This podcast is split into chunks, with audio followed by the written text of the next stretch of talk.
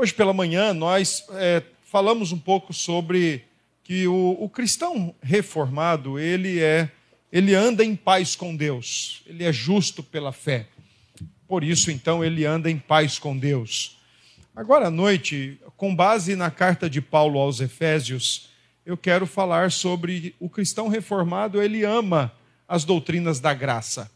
Então eu quero falar sobre as doutrinas da graça nesse momento eu vou me dedicar somente aos textos de Efésios, capítulo 1 e capítulo 2. Nós vamos ler alguns versículos. Hoje a exposição ela vai ser um pouquinho diferente, mas ela vai ser com base nesses dois capítulos de Efésios 1 e 2. Então, se você puder abrir a sua, a sua Bíblia nesse texto, Efésios capítulo 1 e 2 são os textos que nós vamos usar. Claro, nós não vamos ler todos os capítulos, nós vamos ler alguns versículos pontuais aqui para basear o que são as chamadas doutrinas da graça, ou como elas são conhecidas, ou por que são conhecidas como doutrina da, doutrinas da graça. Então, abra a tua Bíblia em Efésios 2, e nós vamos ler os versos 1 a 3, e nós vamos trabalhar então essa questão. Nós estamos no mês de outubro. O mês de outubro sempre é o mês que nós fazemos alusão àquele grande momento da história, aquele grande momento da humanidade conhecido como Reforma Protestante. Foi um momento que certamente trouxe grandes consequências, importantes consequências, inclusive. E, e nós louvamos a Deus pelo que aconteceu há 505 anos atrás. Somos gratos a Deus por aquele momento. E é sempre bom, no mês de outubro, nós pensarmos, embora sempre estamos abordando assuntos relacionados, mas no mês de outubro, certamente nós dedicamos mais precisamente para isso. Efésios 2, verso 1 ao verso 3, o texto nos diz o seguinte: Ele vos deu vida, estando vós mortos nos vossos delitos e pecados, nos quais andastes outrora, segundo o curso deste mundo, segundo o príncipe da potestade do ar, do espírito que agora atua nos filhos da desobediência, entre os quais também todos nós andamos outrora, segundo as inclinações da nossa carne, fazendo a vontade da carne e dos pensamentos, e éramos, por natureza, filhos da ira, como também os demais. Amém. Até aqui. Meus queridos irmãos, as conhecidas doutrinas da graça também são conhecidas como os cinco pontos do calvinismo. Os cinco pontos do calvinismo, eles fazem parte da grande tradição reformada, mas eles não são toda a tradição reformada. Eles são uma gota dentro desse chamado oceano da tradição reformada. Os cinco pontos do calvinismo, eles necessariamente não foram elaborados com a nomenclatura que eu e você temos mais familiaridade. A, depravação total, a eleição incondicional, a graça irresistível, a, a perseverança dos santos e, a, e assim por diante. Os cinco pontos. E a eleição incondicional eles não foram usados esses nomes. Esses nomes eles aparecem depois. É uma organização posterior. As doutrinas da graça têm a sua base, têm a sua fundação histórica, especificamente no século XVII, quando as igrejas da Holanda resolveram responder um documento chamado Remonstrância. Naquela época, por volta do, do, do ano de 1609, 1610, alguns discípulos, alguns alunos de então conhecido professor de teologia da Universidade de Leiden, na Holanda. O nome dele era Jacobus Arminius. Então, esse homem escreveu muita coisa. Ele era um calvinista, a história até mesmo diz que ele chegou a ser aluno, discípulo de João Calvino, mas ele tinha alguns problemas com as suas formulações teológicas. Ele tinha um problema com a maneira como o calvinismo via a soberania de Deus, mas eles também tinham um problema com relação à liberdade humana. Então, tentando conciliar esses dois pontos, Armínios escreveu alguns de seus pensamentos, algumas de suas reflexões. Ele, particularmente, não organizou livros, não organizou nenhum texto. Quem ficou responsável por isso foram seus alunos. E por isso, então, quando eles organizaram o seu pensamento e apresentaram para as igrejas da Holanda, aquele documento ficou chamado como remonstrância, porque ele foi apresentado pelos remonstrantes, a palavra da época usado para representantes e que apresentaram a representação. A reivindicação dos então alunos de Armínio era que aqueles pontos elencados por ele e organizados por seus alunos fossem ensinados na igreja da, nas igrejas da Holanda.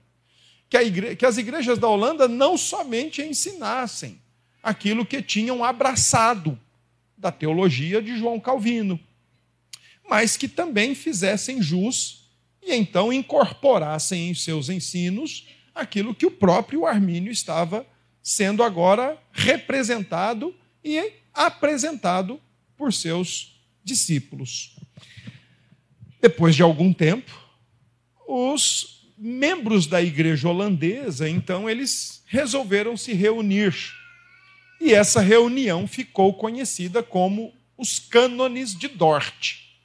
Reunião essa que aconteceu entre novembro de 1618 a abril de 1619. Nessa reunião, chamada de Cânones de Dort, que aconteceu na cidade de Dordrecht, na Holanda, então os reformados holandeses, os calvinistas holandeses, ofereceram respostas aos documentos da remonstrância, aos documentos arminianos. A resposta, ela foi inicialmente em uma grande afirmação: Deus é soberano. E tão somente ele é soberano.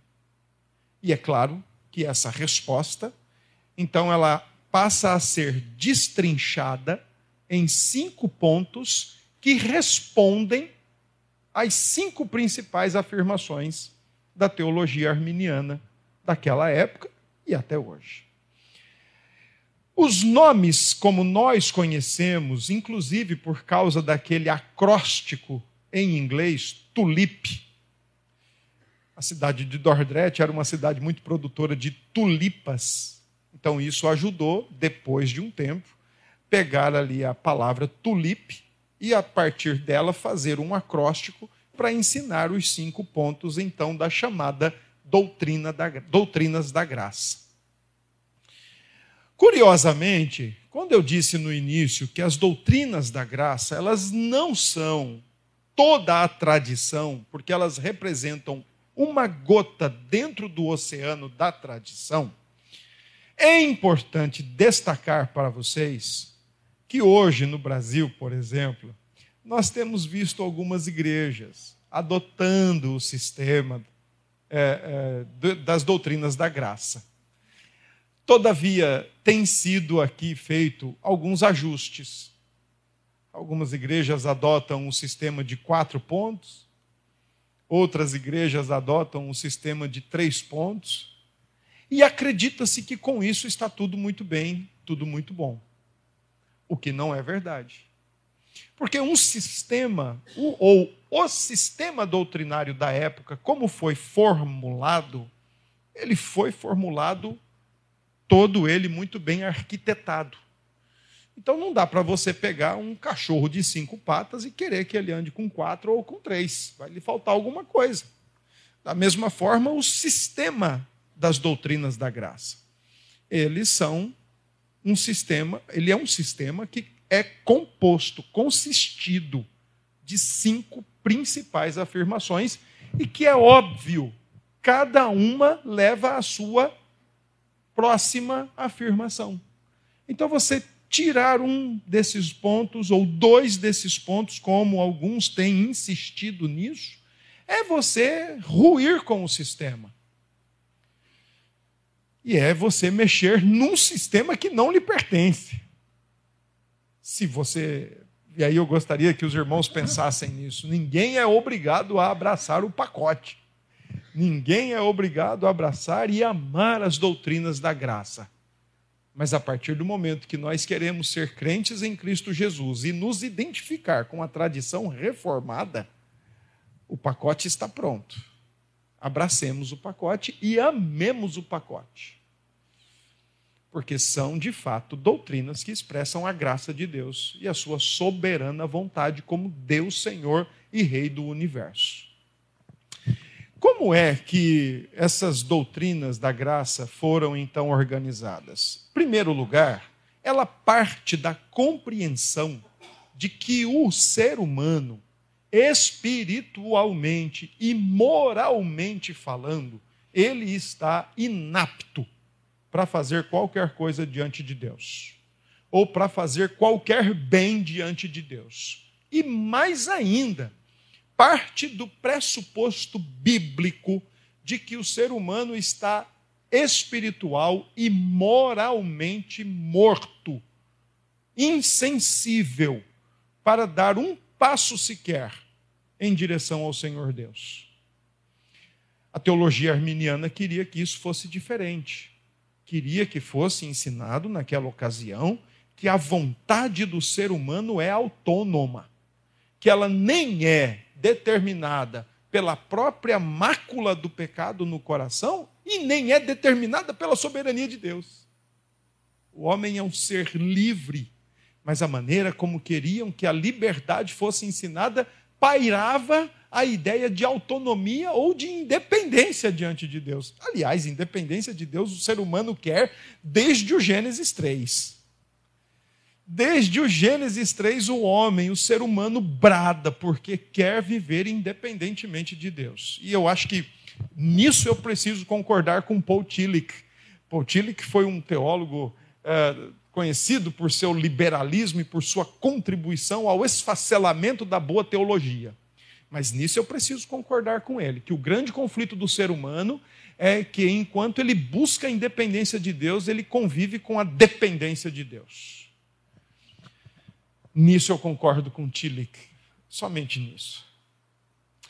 Os reformados, então, levavam muito a sério o ensino do que a Escritura diz sobre o pecado e sobre a condição do ser humano em pecado. É por isso que pedi para lermos Efésios 2. Efésios 2, do verso 1 ao 3, está aqui um retrato muito bem pintado, muito bem desenhado, minimamente é, é, desenhado pelo apóstolo Paulo sobre qual é a realidade do ser humano sem Cristo. Primeiramente, o apóstolo Paulo parte do princípio que todo ser humano, por causa da queda, está morto em delito e pecado. A palavra morte significa separação. E a morte no Éden acontece de duas formas. Imediatamente ela acontece quando Adão e Eva percebem que agora estão como achavam que não deveriam estar. Suas consciências foram despertadas e corrompidas imediatamente com a queda. Além disso, ou depois disso, eles são expulsos do Éden. E exílio da presença de Deus por si só já significa morte. Então, versículo 1 do capítulo 2, Paulo afirma categoricamente se tem alguém que dá vida, esse alguém é Deus. E no grego, quando uma frase começa com um pronome ou um nome, logo no início, significa que toda a ênfase está sendo lançada nesse pronome ou nesse nome. No caso, a nossa Bíblia começa aí com a palavra ele. Portanto, o que o apóstolo Paulo está fazendo é lançando toda a ênfase no próprio Deus, porque se ele não der vida, ser humano não tem vida, não busca vida, não deseja vida. O interessante, lembrando aqui as palavras do anglicano C.S. Lewis, ele dizia que todo ser humano tem vida biológica, e é verdade. Isso é fato. Somos seres vivos.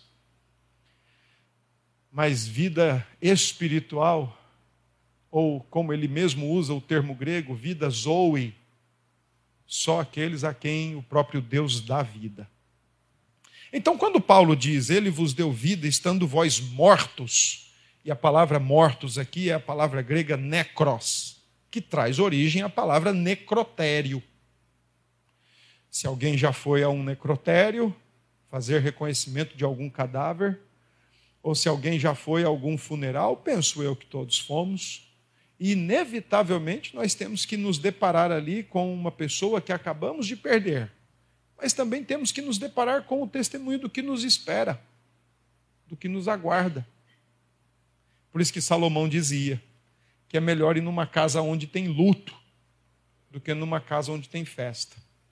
Porque numa casa onde tem festa a gente come, bebe e ninguém quer saber de nada. Mas numa casa onde tem luto, Basta uma olhadela para aquele corpo preparado para ser sepultado que todo mundo começa a refletir. E agora? A palavra que Paulo usa aqui é a palavra necros.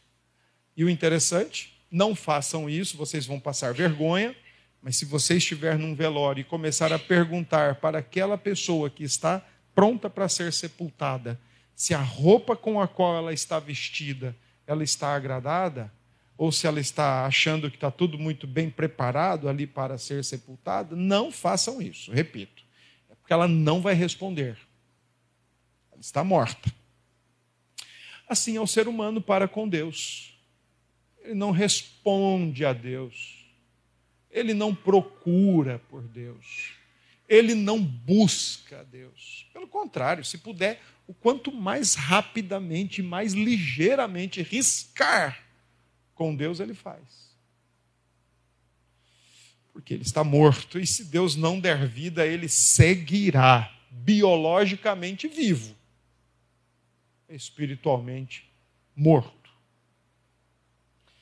Nos dois últimos, nos dois próximos versículos, então Paulo descreve a triste realidade da humanidade sem Cristo versículo 2 e 3, Paulo diz que por razão de estar-se morto em delito e pecado, e percebe-se, quando Paulo coloca isso, então ele está delimitando a esfera da morte da qual ele está tratando. Uma morte espiritual, separado, excluído, exilado. Então, por esse motivo, este homem, este indivíduo, nós aqui um dia nos encontramos assim, andávamos segundo o curso deste mundo, e a expressão aqui, curso deste mundo, não tem a ver com os giros que acontecem, ou meramente um curso histórico de acontecimentos, porque mundo aqui no texto tem a ver com um sistema de ideias, de ideologias, de filosofias, um sistema de pensamento anticristão e caído que fazia com que a nossa mente pensasse e fosse na enxurrada, sem nenhuma criticidade da realidade, sem nenhuma sensibilidade sequer para pensar diferente. Então nós estávamos numa enxurrada de ideias, de pensamentos, de filosofias, de ideologias vãs, todas elas anticristo, todas elas anti-Deus, e que isso para nós era muito perfeitamente natural. Quando Paulo fala do espírito que atua nos filhos da desobediência, Paulo fala do segundo senhor do ser humano, em seu estado de espiritualidade morta ou de falência espiritual e moral. Ele fala do, dos próprios anjos caídos que atuam, que operam de um jeito ou de outro. E no versículo 3, Paulo fala da carne, o terceiro grande maldoso senhor da humanidade, quando Paulo fala de carne, é claro que ele não está tratando de uma estrutura de carne, de músculos, de tecidos, mas ele está tratando de uma inclinação para o mal que predominava o coração de todos aqueles que estavam biologicamente vivos, mas espiritualmente mortos. Então, essa era a realidade. Por fim, ou como consequência disso, no próprio versículo 3, Paulo diz: E éramos por natureza filhos da ira. E aqui eu acredito que está a expressão apoteótica de tudo que Paulo está falando nesses três versículos. Porque, por mais que nós, seres humanos, nasçamos biologicamente vivos, já nascemos espiritualmente mortos. João Calvino, na minha opinião, usou uma das melhores expressões para isso.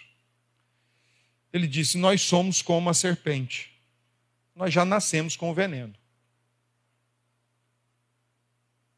Se referindo à nossa condição caída. Então, quando Paulo diz éramos por natureza filhos da ira, foi Martin Lloyd Jones que me ensinou o que é isso aqui. Quando há alguns anos atrás eu pude recorrer a ele. E ele disse: Aqui são aqueles que por natureza ou por naturalidade nascem debaixo da ira de Deus. Ou seja, desde bebezinhos a espada da justiça já aponta. E esse é o primeiro ponto do sistema das doutrinas da graça. O homem é depravado totalmente de maneira espiritual. Ele é incapaz de dar um passo sequer para Deus. Ele é incapaz de pensar uma coisa louvável sequer sobre Deus. Ele é incapaz de expressar um desejo amoroso ou apaixonado por Deus. Ele é incapaz de fomentar uma vontade de querer servir a Deus. Se Deus não der vida, ele é incapacitado total, porque ele é depravado total, ou ele é todo afetado pela queda. Nada escapou. Assim, portanto, da depravação total, então vem a eleição incondicional. E se você puder abrir a sua Bíblia em Efésios 1, nós vamos ler aí o versículo 3, 4 e 5.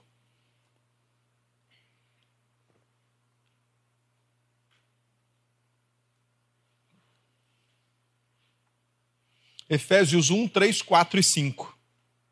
Bendito Deus e Pai de nosso Senhor Jesus Cristo que nos tem abençoado com toda sorte de bênção espiritual nas regiões celestiais em Cristo, assim como nos escolheu nele antes da fundação do mundo para sermos santos e irrepreensíveis perante ele e em amor.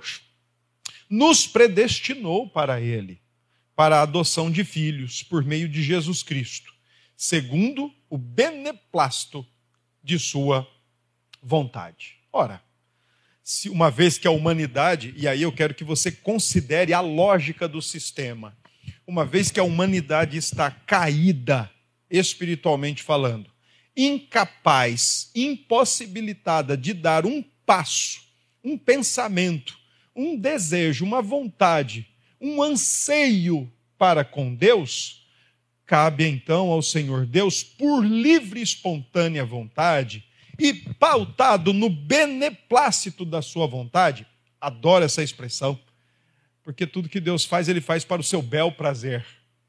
Salva homens para a sua glória, salva homens para o seu prazer, salva homens para o seu deleite próprio.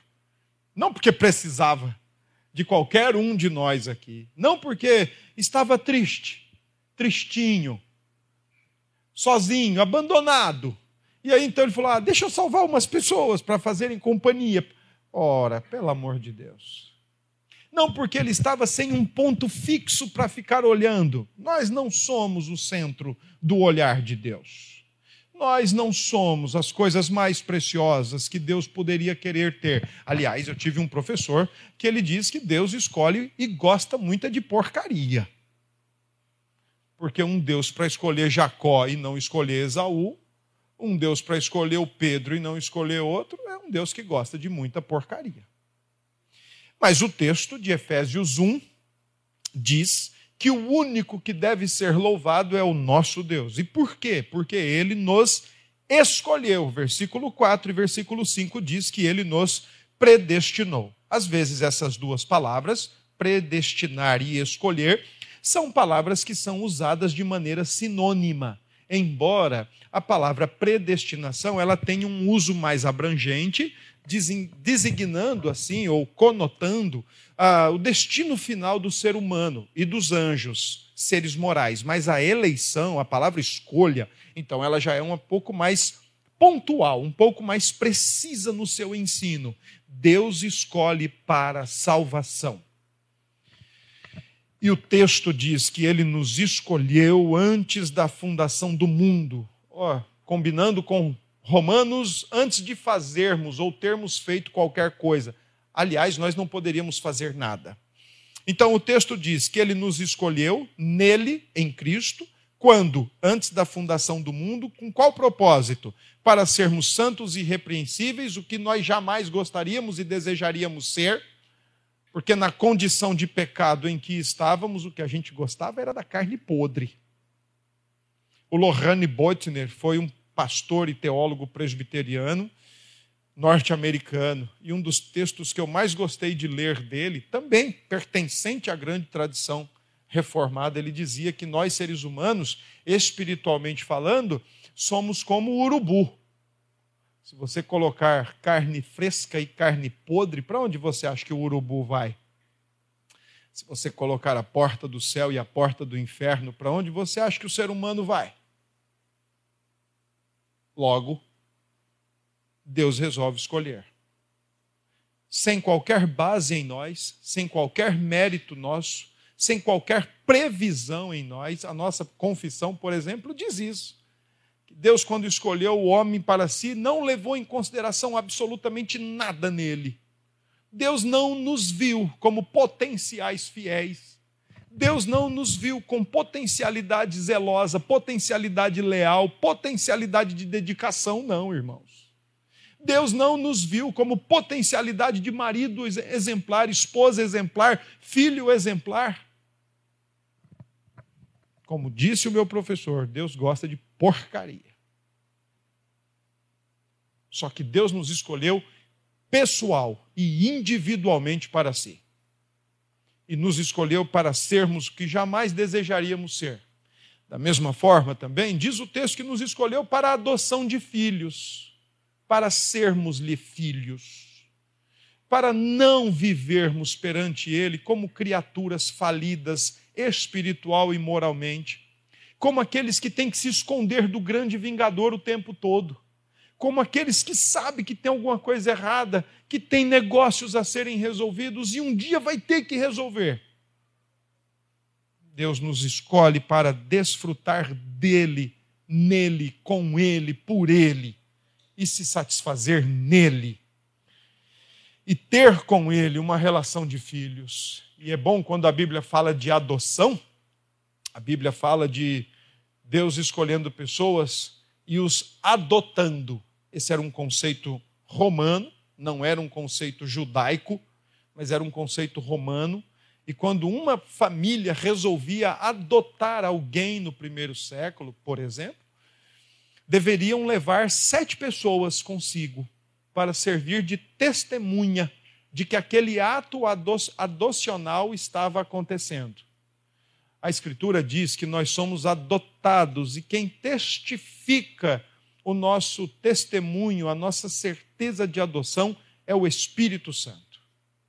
A palavra diz que ele testifica com o nosso espírito que nós somos filhos de Deus adotivos. Quando Deus escolhe o seu povo, ele escolhe incondicionalmente, sem qualquer requisito, condição ou qualquer previsão que o atraísse, que chamasse a sua atenção, que despertasse o seu interesse. Nossa, que menino bom, que menina boa, que menina leal, que menino fiel.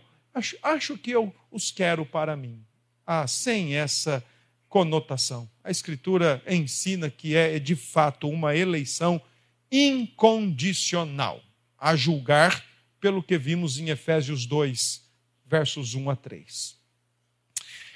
Depois de então o sistema ter sido construído a partir da depravação total e a partir da escolha incondicional, da eleição incondicional, os reformados, construindo as doutrinas da graça em resposta e em expressão, afirmaram que a morte de Cristo foi uma morte muito bem definida.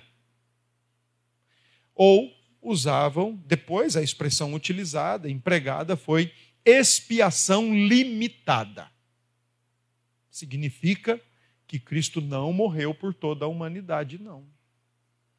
A morte dele até teria suficiência para cobrir os pecados e perdoar os pecados e resolver a vida da humanidade toda.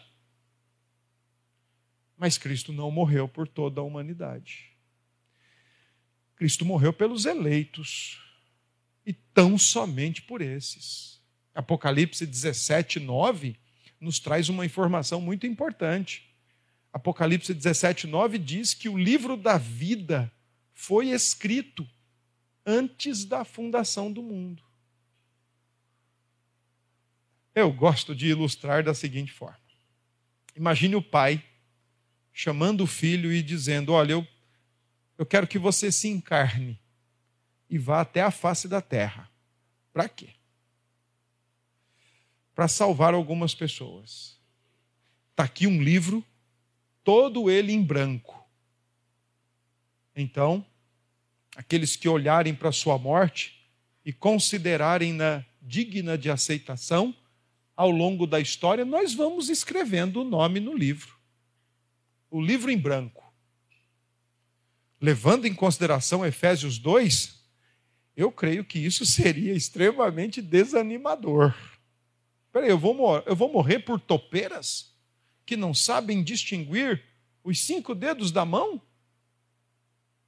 É, isso é extremamente desanimador. Mas agora imagine o cenário contrário. O mesmo pai chegando para o mesmo filho com um livro já, todo ele completo, com nomes que incondicionalmente foram escolhidos, e dizer para o seu filho: Olha, filho, eu tenho uma missão para você. E a missão é essa: que você se encarne e vá morrer numa cruz por todos esses nomes que estão já escritos no livro da vida. E tão somente por esses nomes. Eu penso que isto seria muito mais animador. Aliás, muito mais certo, muito mais seguro. Quando Cristo veio, portanto, irmãos, ele não veio para tentar a sorte. Ele não veio também como pintam Jesus, através de músicas, o que se deu mal, que quis dar uma de herói e morreu de pendurado numa cruz. Como pintam Jesus em filmes, que veio com umas novas ideias, extremamente num ambiente de revolução cultural, revolução do mundo, paz e amor. Ele também trouxe uma mensagem, mas aí ninguém deu-lhe ouvidos, e aí ele, frustrado, preferiu ir para a cruz. Não foi isso. Ele não veio tentar a sorte, ele veio com um propósito. Ele veio morrer por eleitos na eternidade. Por aqueles que Deus quis. Ele veio morrer por aqueles cujos nomes estão no livro da vida. Ele veio sabendo por quem ele veio morrer. E tem mais. Ele não veio morrer para, por pessoas que, que, que foram eleitas por Deus para serem, conforme a percepção weberiana, que foram escolhidos para ser ricos na terra. Esse povo nunca leu uma página de Calvino. Nunca leu uma página de Calvino. Não, Calvino fala que os eleitos são para serem ricos e os predestinados para serem pobres serão pobres, as lutas de classe. Homem, quanta papagaiada. Nunca leram um parágrafo de Calvino. E se leram, leram como toupeiras, sem entender o que leram. Cristo veio para nos dar uma herança que não é desse mundo. Uma herança eterna, como filhos predestinados para uma herança eterna crente, no próximo domingo eu vou falar sobre isso. O crente reformado, ele convive com a mentalidade de forasteiro o tempo todo. Isso era muito forte nos reformados do século XVII. Peregrinos. Mas Cristo, quando veio, veio para morrer por um grupo, sim, seleto. Não porque era bom, mas porque Deus foi muito gracioso, porque Deus foi muito misericordioso. E foi por esse grupo. Olha o que diz o versículo 7 de Efésios 1. No qual temos a redenção pelo seu sangue, a remissão dos pecados, segundo a riqueza da sua graça. O versículo 7 é simplesmente uma continuação dos versículos 3, 4 e 5. Os que são eleitos para serem santos, os que são predestinados para serem filhos, e tão somente por esses o Senhor Jesus morre na cruz. Eu gosto de explicar isso como explicou um certo puritano do passado. Ele fez uma referência com o sumo sacerdote do Antigo Testamento. Afinal de contas, o autor de Hebreus diz que ele é o nosso sumo sacerdote. Ele é o que oferece o sacrifício, mas ele também é o próprio sacrifício. E é por seu sangue que nós somos tanto libertos como perdoados. As palavras redenção e remissão trazem exatamente essa ideia. Não há perdão de pecados sem derramamento de sangue, não há remissão, e não há redenção, não há libertação sem pagamento de preço. O sangue de Cristo tanto paga o preço da libertação quanto paga a remissão ou o preço do perdão de pecados. E é suficiente para os eleitos de Deus. O puritano do passado, portanto, comparou o que Cristo fez na cruz ao que o sumo sacerdote fazia no Antigo Testamento. O sumo sacerdote, quando entrava no, no Santo dos Santos, ele fazia isso uma vez por ano, e tão somente uma vez por ano. E quando ele entrava, ele precisava entrar com uma roupa especial, a chamada estola sacerdotal. Uma roupa com panos esvoaçantes, panos muito bem definidos em suas cores, em seus tecidos é, suntuosos, o chapéu com escrita de santidade ao Senhor. Mas o, o, o sumo sacerdote carregava um peitoral aqui, na frente do seu abdômen, peito e abdômen. E esse peitoral tinha 12 pedras coloridas e preciosas. E, a, e o peitoral era feito de ouro. Então, essas pedras que eram colocadas ali, todas elas, cada uma delas tinha a representação de uma tribo. O que significava que quando o sumo sacerdote entrava então naquele lugar chamado Santo dos Santos, ele não estava entrando ali só por ele ou para ele. Ele estava entrando em um ato representativo pelo próprio povo todo. Então ele estava oferecendo o sacrifício e intercedendo por todo o povo de Deus. Tanto é que por trás das pedras estavam os nomes das tribos de Israel, as doze tribos de Israel.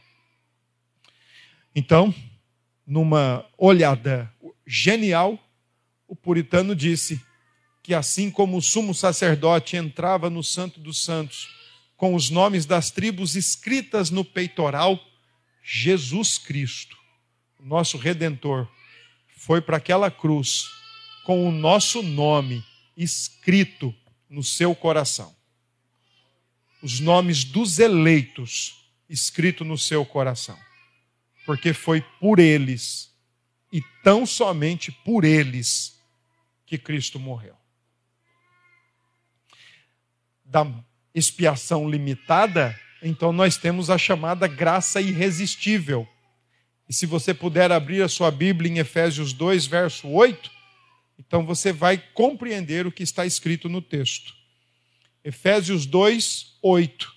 Quando diz, pois, porque pela graça sois salvos, mediante a fé, e isto não vem de vós é dom de Deus.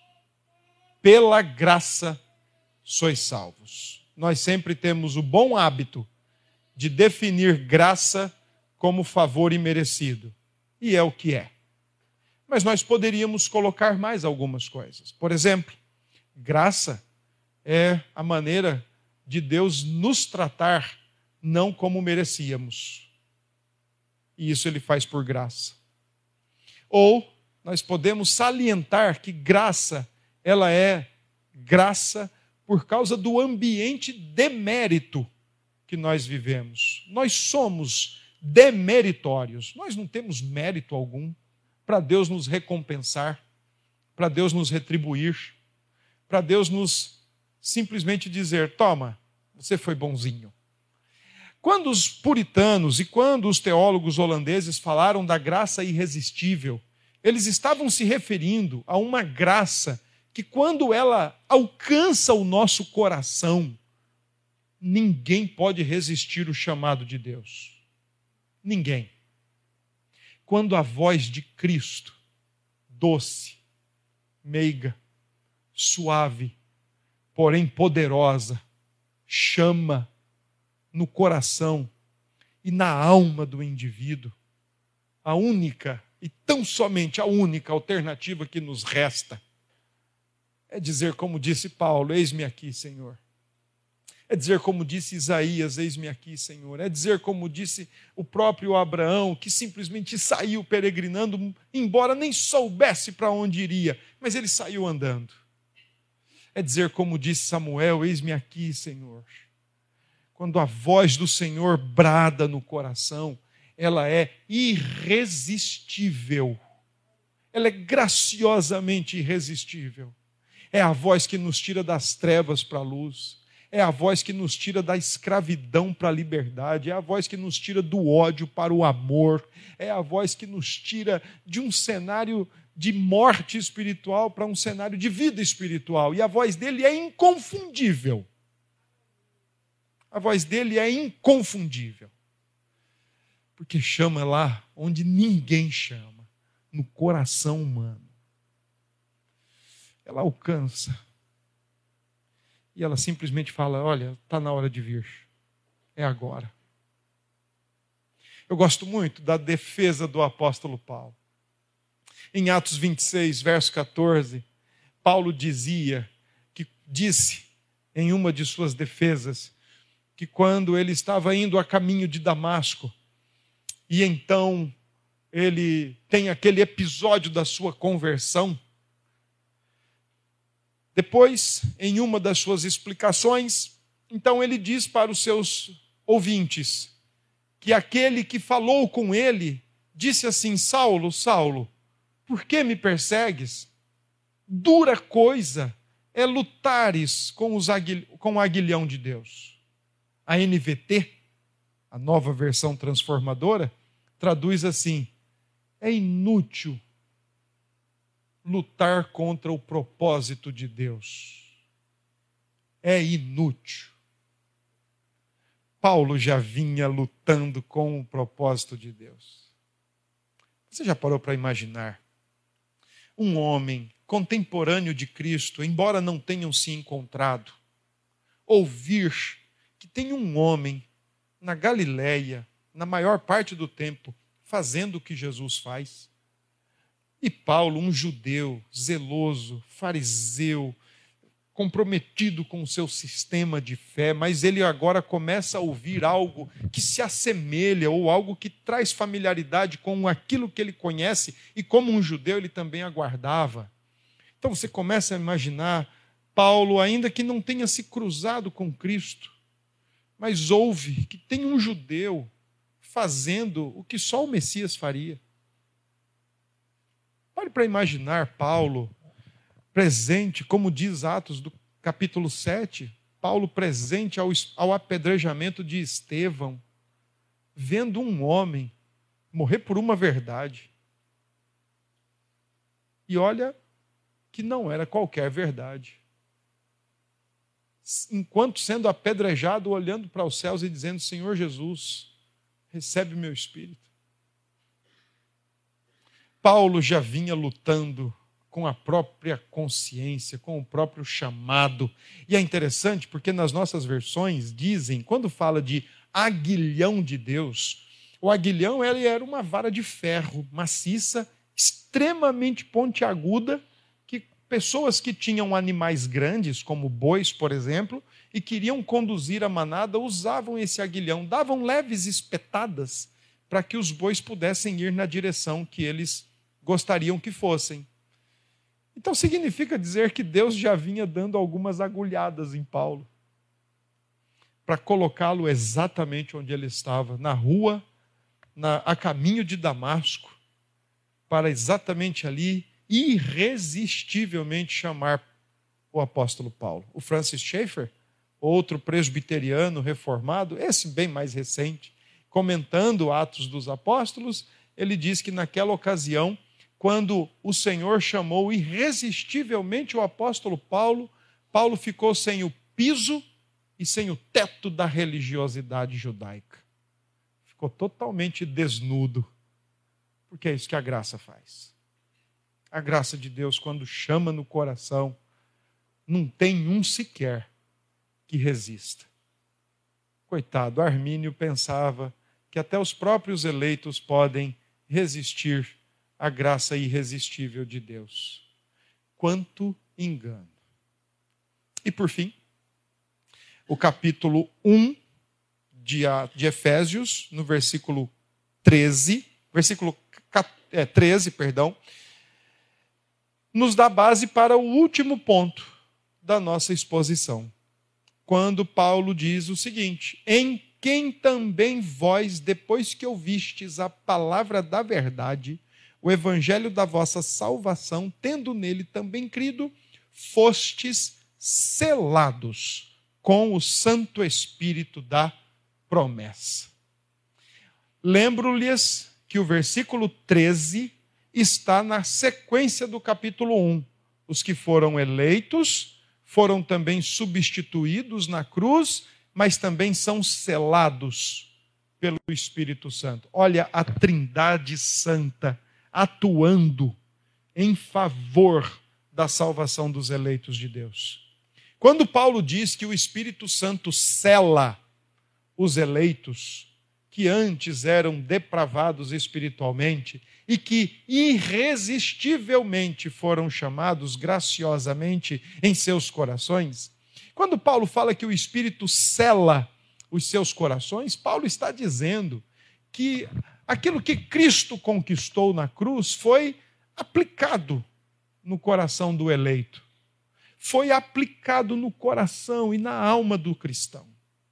As bênçãos da salvação, todas elas, foram agora genuína e verdadeiramente aplicadas na alma humana, irrevogavelmente, como diz Paulo aos Romanos.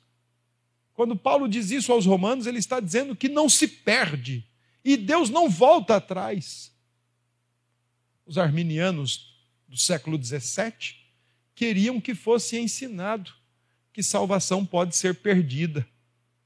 Não tem como me lembrar do Dr. Russell Shedd, que uma vez perguntado, disse assim: perguntaram para ele, pode se perder salvação? E a resposta dele: depende de quem te salva. Se for Deus, não, mas se for você, sim. Com aquela simplicidade que ele tinha. Se Deus te salvou, você não perde. Mas se você está tentando se salvar. Então, quando Paulo diz que o Espírito Santo cela isso aqui nos leva ao quinto e último ponto do sistema de doutrinas da graça: a perseverança dos santos. Nós não perseveramos porque precisamos de alguma coisa de Deus, mas nós perseveramos com piedade genuína e obediência sincera diante de Deus, porque Ele já nos salvou. Porque o Espírito já aplicou em nós as verdades do Evangelho, aplicou em nós as bênçãos da salvação.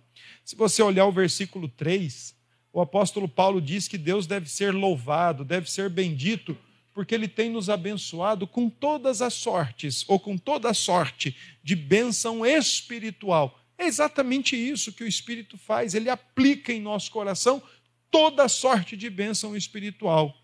No entanto, nas Escrituras tem algo muito importante quando Paulo fala de selo do Espírito, outros autores da Bíblia também usam a ideia de selo. Por exemplo, em João capítulo 7, é falado lá, é ensinado que existem 144 mil selados. E longe aqui de nós entendermos que aqueles, aquele número alude a judeus ou a nação judaica, longe de nós isso aqui. uh, na sua totalidade, mas a, a, o número 144 mil nada mais é do que uma expressão redondinha, se referindo ao número de eleitos que Deus conhece com precisão. Nós não conhecemos, nós não temos nem condições de come começar a contar. A igreja, como nós vemos, ela foge à perfeição de uma contabilidade humana. Nós não podemos contar. A igreja visível ela é suscetível de muita coisa, mas a igreja, a igreja invisível, como Deus a conhece, não se escapa da sua contabilidade um número sequer. Então, os 144 mil nada mais é do que uma representação arredondada, perfeita, de todos quantos são escolhidos, conhecidos e salvos por Deus. E o texto de João 7 diz que eles são eleitos. E olha que interessante. Se você olhar o capítulo 7 do Apocalipse, ele é um parêntese entre o capítulo 6 e o capítulo 8, entre a abertura do penúltimo e do último selo. E o capítulo 7 aparece como uma resposta à pergunta final do capítulo 6. Quem é que pode suster-se diante destas coisas, diante dos flagelos justos e judiciais de Deus? Então a resposta de João é: os eleitos porque eles são selados. A ideia do texto, eles são selados porque eles são preservados por Deus. E no Apocalipse, existe uma coisa muito bonita lá. É o livro do testemunho. Que o cristão tem que estar disposto a dar testemunho da sua fé em Cristo. Ainda que esse testemunho lhe custe a própria vida. O que já estava custando a vida dos cristãos do primeiro século, finalzinho do primeiro século. É por isso, então, que o Apocalipse é escrito para encorajar aqueles cristãos da Ásia Menor que seguissem testemunhando sobre Jesus Cristo. Afinal de contas, eles eram selados. Como os cristãos do primeiro século ouviram isso? Vocês já são selados. Muito simples. Os cristãos entendiam que o selo nada mais é proteção. Proteção essa que necessária e obrigatoriamente tem que impedir qualquer coisa de acontecer conosco nesse mundo. Mas proteção de que das mãos de Deus ninguém tira o seu povo. Portanto, os cristãos do primeiro século, do final do primeiro século, da, do Oriente, ali da Ásia Menor, que estão sendo encurralados pelo imperador romano, obrigados a adorar a César e, e negar a Cristo. João escreve para que eles, de fato, sejam firmes, sejam fiéis, sejam leais, porque uma coisa é certa: eles poderiam tombar nesse mundo, mas eram imediatamente recebidos na glória. Porque é assim que o capítulo 7 aparece. Na sua primeira parte, os selados. E na sua segunda parte, eles morrendo no mundo, sendo recebidos na glória, porque Deus os preserva. E preservados por Deus, são preservados para perseverar. Não tem que se preocupar em conquistar, em alcançar ou em ganhar nada Cristo já fez. A nossa única preocupação deveria e deve ser se adequar aos ditames do reino de Deus, se encaixar nos ditames do reino de Deus e da sua justiça. Porque o resto, além de Deus já ter feito tudo em Cristo, as demais coisas que nos são necessárias, Ele nos acrescenta todo dia, sem deixar faltar um pão sequer em nossa casa. Os selados são os preservados.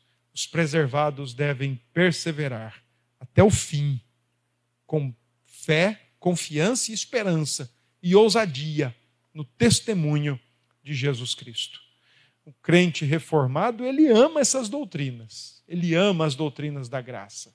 Ele coloca isso no seu coração, ele se identifica com isso e ele permite que as doutrinas da graça façam com que ele entenda e orientem o seu viver nesse mundo, de depravado a preservado por Deus. De escolhido a irresistivelmente chamado, porque Cristo, poderosa e suficientemente, morreu por ele na cruz.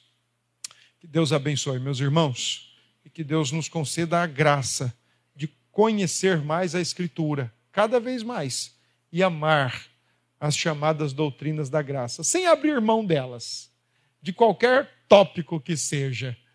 Não prejudiquem aquilo que já está extremamente bem delineado.